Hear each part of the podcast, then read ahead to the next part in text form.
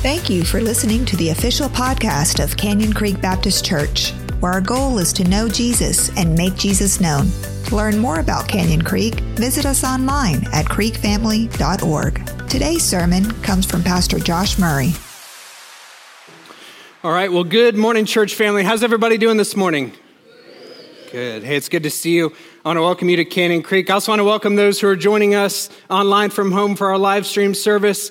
We're glad that you're tuning in uh, today for the fourth week of this message series that we're in called One Another. And I'm excited about this week because this is probably the most practical of, of all of these. You know, we started three weeks ago, and we talked about these two big foundational truths that we are loved by God and that we can love others. And I just want to keep driving that home each and every week that we're here, regardless of what you've heard or what you've experienced in your life. Those things are true that you are loved by God and that you are capable of loving others. And then we continued uh, and we began to lay the foundation for what love really is. And we found that, that ultimate example of God's love in 1 Corinthians chapter 13. And then last week we took a look at an example of Jesus loving someone who was unlovable, this demon possessed man in Mark chapter 5. And we talked about how to love people like Jesus or how to love people Jesus style. And today we're going to take a look at another passage of scripture that to me is like a, a toolbox, all right, full of tools that we can use in our lives to love people. I just want to remind you with this sort of opening thing that I've said every week, and it's this if you want to simplify your life, okay, it's not going to be found in anything external. All right, it's not going to be found on the beach. It's not going to be found in getting rid of everything in your house. It's not going to be found in retirement. None of those things will ultimately simplify your life. And the reason being is because we are the ones who make life so complicated. All right, we complicate life by making it all about things that it was never really meant to be about. All right. So if you want to live a simple life, it's got to be about the most basic commandment of God in Scripture, and that's love. All right. So instead of chasing all of the potential objectives and goals and making that our purpose and trying everything to become, you know, just everything to everyone, we just need to go back to the basics. And what we find there is the central command to love God and love people. Right, we need to wake up in the morning and ask ourselves, what's the most loving way I can live my life today? Right? How can I handle this relationship in a loving way? How can I handle this situation in a loving way? How can I handle this interaction in a loving way? What's the most loving thing I can do with my time today? What's the most loving decision I can make? I promise you this if you just commit yourself, okay, to loving God and loving people, life is going to get simple. And it's not just going to get simple, it's also going to get powerful. And it's powerful because when we start to give the world around us a hint of what God's love is really like, and that's love, it makes a difference, all right? So today we're going to take a look at this passage in Romans chapter 12. If you have your Bibles, you can meet me there, Romans chapter 12. But Paul wrote this letter to the Romans, and it's probably his biggest theological work, right? It's, it's long, it's a 16 chapter theological framework, and I think it's one of the greatest letters in the New Testament in terms of all of the, the different subject matter that it covers. And the first half of the book of Romans is very doctrinal, right? So Paul writes this and he's laying a foundation of doctrine, he's laying a foundation of truth, and then about halfway through the book, he starts to get very practical. About halfway through, he says, okay, in light of all of this doctrine that we've just talked about, or in light of all of this truth, now we're going to shift gears a little bit and we're going to talk about how we should live.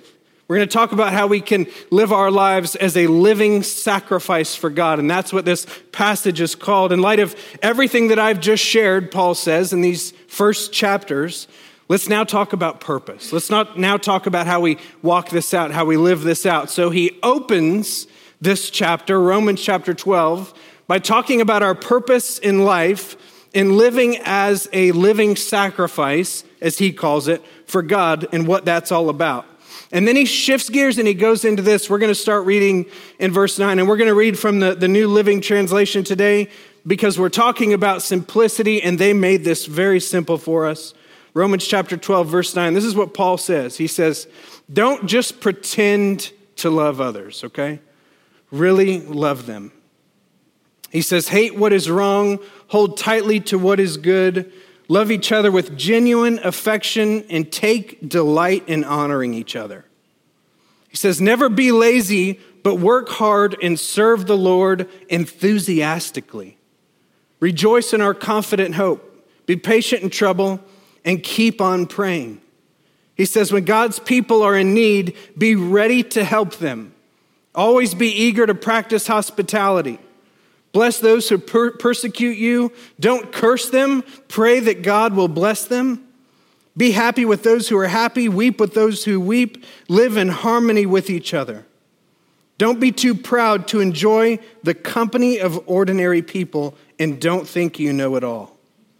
He says, Never pay back evil with more evil, but do things in such a way that everyone can see you are honorable. Do all that you can to live in peace with everyone. He says, Dear friends, never take revenge. Leave that to the righteous anger of God, for the scriptures say, I will take revenge, I will pay them back, says the Lord. Instead, if your enemies are hungry, feed them. If they're thirsty, give them something to drink. In doing this, you will heap burning coals of shame on their heads. He says, Don't let evil conquer you, but conquer evil by doing good. All right? Now, if you have your Bible in front of you, these are just two paragraphs. And I love what Paul says and, and how he lays out this section of, of Romans chapter 12. Like I said at the beginning of the chapter, he takes a few minutes and he talks about these spiritual gifts. And we didn't read that part of the passage, but it's a passage that mirrors the passage that we read from Corinthians just a few weeks ago, where Paul says you can have prophecy, you can have tongues, you can have knowledge, all these gifts, but if you don't have love, they're worthless. All right? So at the beginning of, of, Romans 12, Paul is sort of mirroring that passage and referencing that passage and saying that you can live your life as a living sacrifice to God. You can give everything you have back to Him. You can use your gifts to serve Him. But then when he gets to verse 9, he goes back again to this core idea of love. All right? And in these, these verses that we just read, Paul's giving us great examples of how we can live a life of love. And he introduces it in verse 9 by saying, Don't just pretend, right? Don't just pretend to love others, really love them. And then he gives us a list of tools. So today, we're going to walk through this passage just little by little, and we're going to answer the question how do I practically love people? How do I live this out? How do I really begin to do this? And it's very important that we answer this question today because I don't want us to leave here and think, yeah, I really want to love people, but I'm still not really sure how to do that, right? How do I live that out? How do I apply this? So I want to take this passage and sort of treat it like a list of tools that God has given us to love people. And we're going to break it down into smaller pieces, and there are 12 tools that Paul references in these verses, and we need to start using them to love people. All right, now 12 tools means 12 points. All right? So you got to stick with me this morning. All right? I promise we'll be out of here by 3:30, all right? I'm just kidding. Here's the first tool Paul illustrates. The first one is authenticity. Look again at what he said in verse 9. He said, Don't just pretend to love others, really love them. The reality is, if you pretend to love others, it's not really love at all, right? There has to be a sense of sincerity about our love. There has to be a sense of authenticity about our love. If we're going to really love people, as Paul said, there has to be this, this openness and this honesty about who I really am. In other words, if I'm loving you, I'm not giving you a false version of myself. I'm not pretending to be something that I'm not. I'm not just trying to impress you. I'm not trying to win you over. I'm not trying to be better than you or smarter than you or, or more right than you. Instead, I'm just being authentic and I'm putting myself second and I'm letting you see who I really am. And I think as followers of Jesus, authenticity should be one of our core values. We should keep it real and we should fight hard against fake. And the reason that we have to fight so hard against fake is because fake is our default, right? In other words, wearing a mask is naturally what we tend to do. It takes intentionality and effort to take the mask off and be real with people. But if you really want to love people, you're going to have to be real. You don't have to immediately begin to compete for first place when you're talking to them. You don't have to be the alpha. You don't have to be above everyone else. You don't have to prove yourself. You just have to be real. All right? Now, I want us to be very careful not to confuse this idea of authenticity with transparency. Right? Authenticity does not necessarily equal transparency. Transparency is a little different. Transparency is sharing everything and holding nothing back, right? And we all need some people in our lives that we can be fully transparent with. They know all the details, the good, the bad, and the ugly. But if I posted all of that on Facebook, someone would probably comment like TMI, right? You need some people in your life that you can be fully transparent with, but you don't have to be fully transparent with everyone. For example, when you're checking out at HEB, and the cashier says, Did you find everything that you need today? You don't have to say, Yes, but I'm really struggling with self esteem. All right? You don't have to do that. That is not what I mean by authenticity. You don't have to overwhelm everyone with the details of your life. Transparency does not equal authenticity, and transparency isn't the goal with everyone. All right? Yes, you need people that you can be transparent with, but authenticity simply means that even if you don't know all of the details of my life, who you're seeing right now is who I really am. All right? And it's hard to love people when you're faking it. It's hard to form a relationship with someone when you're pretending to be someone else. We have to be real. We have to be authentic. We have to take the mask off. We don't have to compete. We don't have to prove ourselves. You don't have to enter every interaction armed with immense confidence. Just be you, all right? Just be authentic. Ask yourself, is this who I really am? Here's the next tool Paul references it's discernment, all right? If we look again at verse 9, he says, Don't just pretend to love others, really love them. And then he gives us this he says, Hate what is wrong hold tightly to what is good. All right, discernment. Now we have to tread very carefully with this one because we've taken this phrase, hate what is wrong, and we've twisted it a little bit. We've taken this phrase, hate what is wrong, and we've abused it a little bit. We've taken this phrase, hate what is wrong, and we've used it to justify behavior that is not Christ like. All right? Now, I'll be very honest with you. One of my least favorite sentences of all time is this one Love the sinner, hate the sin. Has anybody ever heard that before? Yeah, love the sinner, hate the sin. And the reason why I don't like that sentence is because it sounds really good in theory, right? But we don't live it out very well. We drop that little bomb and we say, Well, I love you, but I hate everything about you, right? And that doesn't come across very loving but we say it because we make sure that we sound right. We assert that thought. I love the sinner, but I hate the sin. In other words, I hate everything you do, but I guess I still love you, right? You know what that is? That's, that's called lip service, all right? And I don't think that that's what Paul was really getting at here. I don't think Paul was saying that we should act loving, but hate the parts of the people that we don't really agree with. I think he was talking about loving while exercising discernment. We need to love people, but we also need to be able to discern the things in their lives that will end up hurting them. And for us to just keep affirming those things and ignoring those things in order to maintain a friendship with this person, that's not really love. All right? When I see something that I know could hurt someone that I love, or when I see something that I know might pull them away from God, it should not manifest an attitude of hatred within me, but it should manifest some concern for that person. Does that make sense? Yes. Thank you. Let me try to explain the difference for you. If we look at someone's life and we think, love the sinner, hate the sin, what we're really doing is making sure we say the correct thing about their behavior. All right? But our concern should not be that we are correct. Our concern should be that they are okay. So when you say love the sinner, hate the sin, are you concerned about whether or not you're right, or are you concerned about whether or not they're okay? If you're concerned about whether or not you're right, you're not acting in love, you're acting in judgment. You're acting in superiority, you're acting in self righteousness. But if you're genuinely concerned and you want what's best for the person, and you're willing to put their best interest above your best interest and approach it in love, that requires discernment. So when we have someone in our life who's doing something that we don't necessarily agree with, rather than hating their sin, we need to love them back to Jesus. Does that make sense?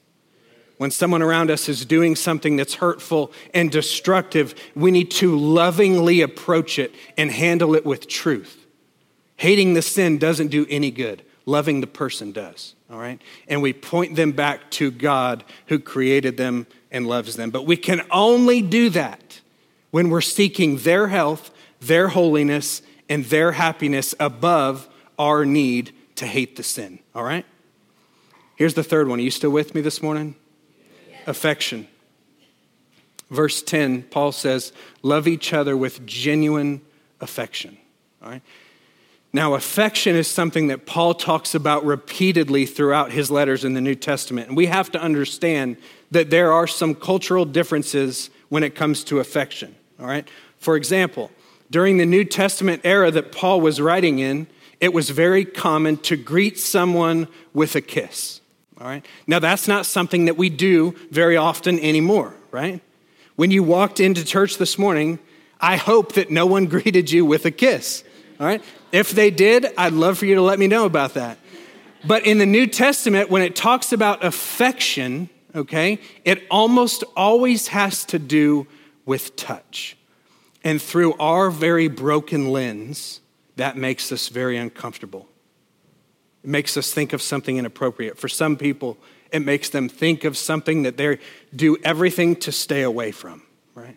For some people, it makes them think of something that they want less of in their lives. But genuine affection in the New Testament really meant that there was a meaningful touch, all right? Now, that could be a handshake, it could be a pat on the back, it could be a hug. Different people are comfortable with different things. Some people are natural huggers and they want to hug everyone. Other people leave when we start hugging each other. All right? But the reality is, Jesus often loved people in very intimate ways. Okay? Now, intimate doesn't necessarily mean sexual, okay? But when the blind man came to Jesus, how did Jesus heal him? He spit in the mud and grabbed that muddy spit and rubbed it in the man's eyes. That's intimate. That's personal, right? That's up close and personal. When God created Adam, the Bible says he scooped him up out of the clay and breathed the breath of life into his nostrils. That's intimate. That's personal. Affection is meaningful touch. All right? Here's the next one, number four honor. If we look at the second half of that same verse, he says, Love each other with genuine affection and take delight in honoring each other. This is another word that isn't very commonly used in our culture, but it was used a lot in Scripture. It was used a lot in biblical times. It was used a lot in ancient cultures, but it's not a word that we use very frequently in America today. But honor, what the, the kind of honor that they were talking about here is essentially speaking well of someone. It's essentially affirming someone, not necessarily because they deserve it and they're in a position of authority, but because we're honoring them anyway. It's about putting others first. Hey, I want you to receive the honor here. I want you to get the credit. I want you to be recognized. Other translations translate this verse and they say, outdo one another in showing honor. It's simply about laying our preference down and putting someone else first. Does that make sense? Here's number five enthusiasm. How do we love people? With enthusiasm. Verse 11, Paul says, Never be lazy, but work hard and serve the Lord enthusiastically. All right?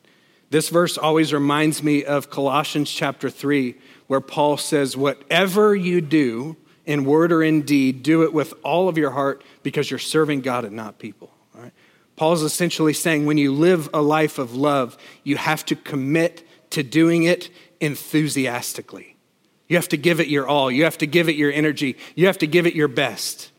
And there may be times that you think, I don't really want to do this today. And in those moments, I would challenge you to choose enthusiasm because it's going to mean the world to someone else. Right? Here's the next one. We're halfway there. Number six patience. And this is an easy one, so we're just going to skip right over it, right? Verse 12, he says, Rejoice in our confident hope, be patient in trouble, and keep on praying. All right? These three phases combined, phrases combined tell me we're going home someday and it's going to be all right. All right? We hope in that, we're confident in that, but until then, the Bible says we're going to suffer. We're going to experience trials. We're going to walk through some difficulty. And Paul tells us in trouble to be patient and to keep on praying. And that's exactly what love does, right? As we walk through the circumstances of life with other people, there's going to be some waiting involved. There's going to be some suffering involved. We're going to suffer alongside one another. So when someone we love is going through some suffering, instead of looking for the escape hatch, we need to be patient and suffer with them, all right? This is where we embrace the mess. This is where we get involved. This is where we practice patience together. All right? Now, remember, if you're asking God to make you more patient, He's going to put you in some situations that will require you to be patient. So, if you want to grow in the area of patience, it's going to come in the form of challenging situations that require patience. But the loving thing to do is to wait and be patient with someone. That is how we walk with people through their suffering. Sometimes it means giving counsel, yes. Sometimes it means lending a helping hand. Sometimes it means giving good advice. Other times, it's just patiently sitting silently, right? I love the story of Job in the Old Testament, and Job experienced some insane amount of suffering during his life on earth. And at one point, three of Job's friends come along and they're with Job day after day after day, but they did not say anything. They were silent, right? They were just there with him until one day they all opened their mouths and explained everything they'd been feeling. And what did Job say? He said, You're all miserable comforters to me, right? I liked it better when you were quiet, right? Can we just go back to that? So, patience is sometimes just going through something with someone. You don't have to have all the answers, you don't have to fix everything. Just go through it with them, all right? And if you think about it, that's exactly what God does with us. We ask God, why aren't you fixing all of my problems? God, why is there so much pain and suffering in the world? Why are you allowing this to happen? And I don't really have the answer. I don't know why God doesn't end certain forms of suffering. But here's what I do know He came down here and He suffered with us. He came down here and He demonstrated patience. And that patience took Him all the way to His death on a cross and His resurrection for our eternal life. Be patient with people. The seventh tool is generosity. The first part of verse 13, Paul says, When God's people are in need, be ready to help them. When you read about the early church in the book of Acts, the early church operated in what I would call a system of voluntary socialism. All right? And I want to be very careful using that word because I'm not advocating socialism in the way we define socialism today. But if you think about the early church, they embraced a system that was sort of voluntary socialism, right? In other words, when there was a need within the body, the rest of the body met that need. They shared what they had. And that culture was built into the life of the entire New Testament church. But it requires generosity in order for us to love like that. And I'm not going to stand here today and say that we should all leave here and sell our stuff and empty our bank accounts and bring it all to the church. That's not what I'm saying at all. But what I am saying, however, is that we should develop an attitude of generosity. We should look for ways that we can meet practical needs. I've heard it said like this before you can give without loving, but you cannot love without giving. All throughout Scripture, God generously provides and pours out everything that we need. And He wants us to develop that same attitude of generosity. All right? I don't think it's possible for you to love and be stingy at the same time. Next tool, number eight hospitality. Verse 13, he says, When God's people are in need, be ready to help them and always be eager to practice hospitality. Now, when we think of hospitality, the first thing that probably comes to mind is the hospitality industry, right? We think of restaurants and hotels and resorts, but Paul was talking about this in a very social sense. And he wasn't just talking about having people over for dinner or for game night, all right? They took it a step further.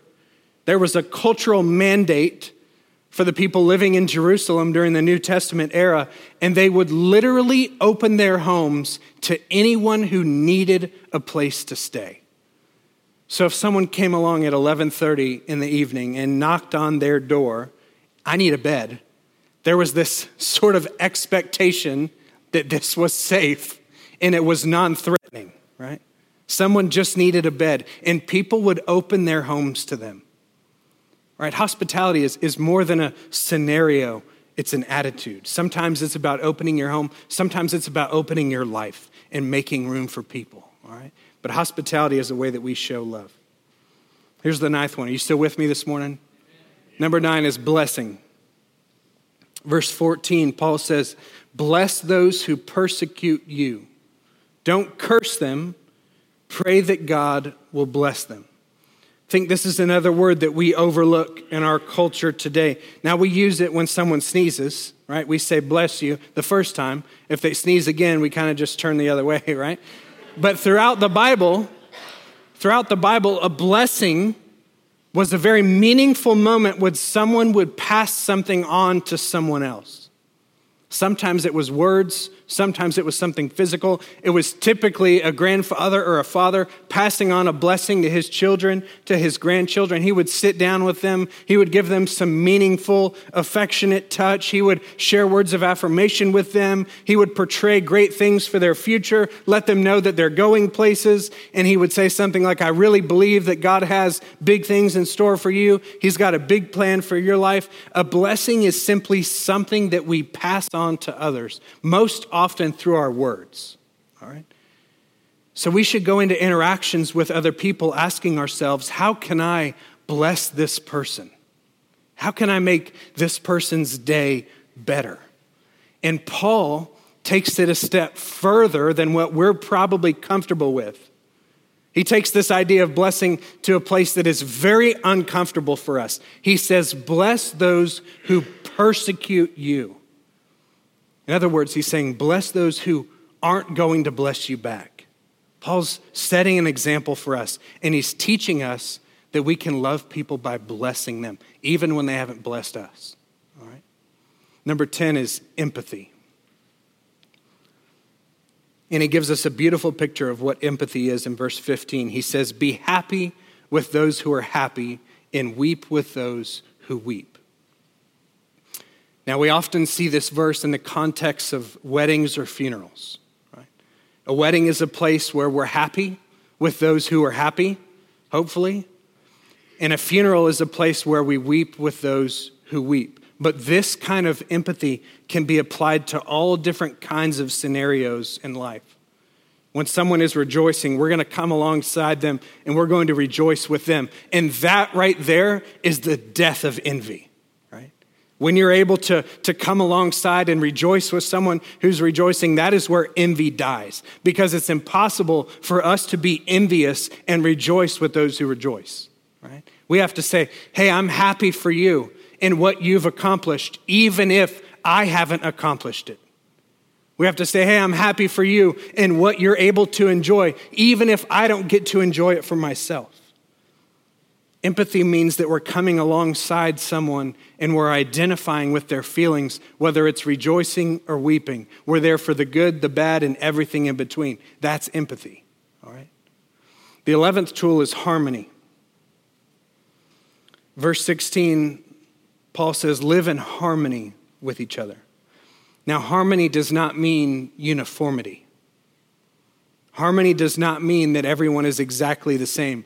Harmony actually means different people come along together and get along well. Does that make sense?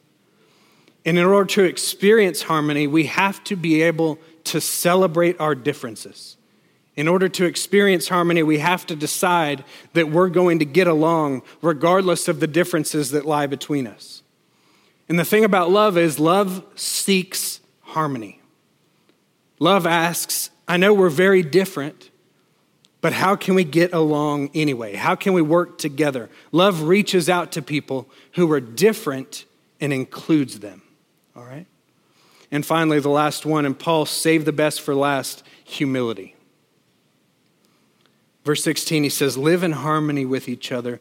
Don't be too proud. I love this. To enjoy the company of ordinary people. He says, and don't think you know it all. I love it.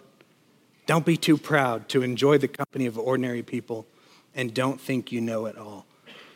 The problem is, we do the opposite of this without even realizing it. We make certain assessments about people, we make certain judgments about people.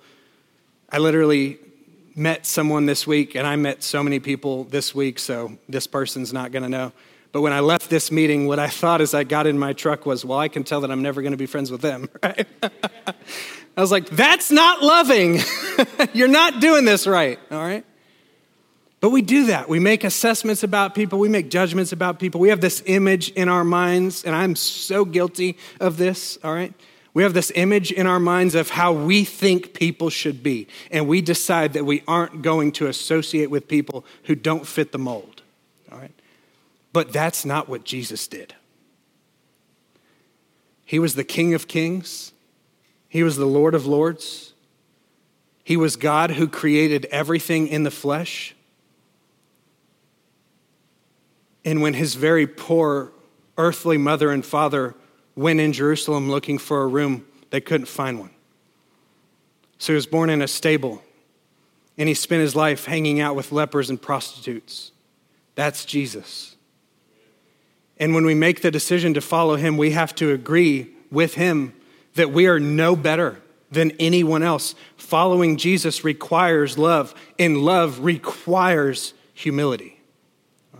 We don't have to be better than anyone else. We don't have to outrun anyone else. Paul says, don't be too proud to enjoy the company of ordinary people. The funny thing is, I don't think I've ever met an ordinary person. But the point that I think Paul is trying to make is this, and that's that the ground is level at the foot of the cross. And that at the end of the day, the Bible is perfectly clear that every single one of us have sinned and have fallen short of the glory of God. Every single one of us. The ground is level at the foot of the cross. Social status doesn't give us an advantage. Privilege doesn't give us an advantage. Money does not give us an advantage. We have to come before God completely empty and totally dependent on the blood of Jesus to be saved. That's how it is. So we need to start believing that. I'm better than no one. We're all just recipients of God's grace. And if we want other people to experience that same grace, we need to replace the tools in our tool bag. Because I really believe that if we figure this out, if we put these tools to work in our lives, the world around us will be different because of it. When the church is filled with a bunch of people becoming love, okay, instead of becoming judgmental, instead of becoming correct, instead of becoming self righteous, listen, none of that impresses anyone. But I can promise you that people will be impressed by a church full of people who are becoming love. And when they see us, they'll see Jesus. Because when I look at this list of tools, I see Jesus authenticity, discernment, affection, honor, enthusiasm, patience, generosity, hospitality, blessing, empathy, harmony, humility. I see Jesus in every single one of those things. So, this isn't necessarily a challenge to go out and, and do better and be better. The challenge is to come to Jesus and receive him for who he is and become more like him. And all of these tools are at our disposal. And as soon as we start carrying them with us, and as soon as we start putting them to use, I believe the world around us is going to be different. But first, we have to remove some of the bad tools from our toolbox. Right? The reality is, our toolbox can be filled with some pretty destructive things. So we need to start with this we need to embrace and embody the love of Jesus.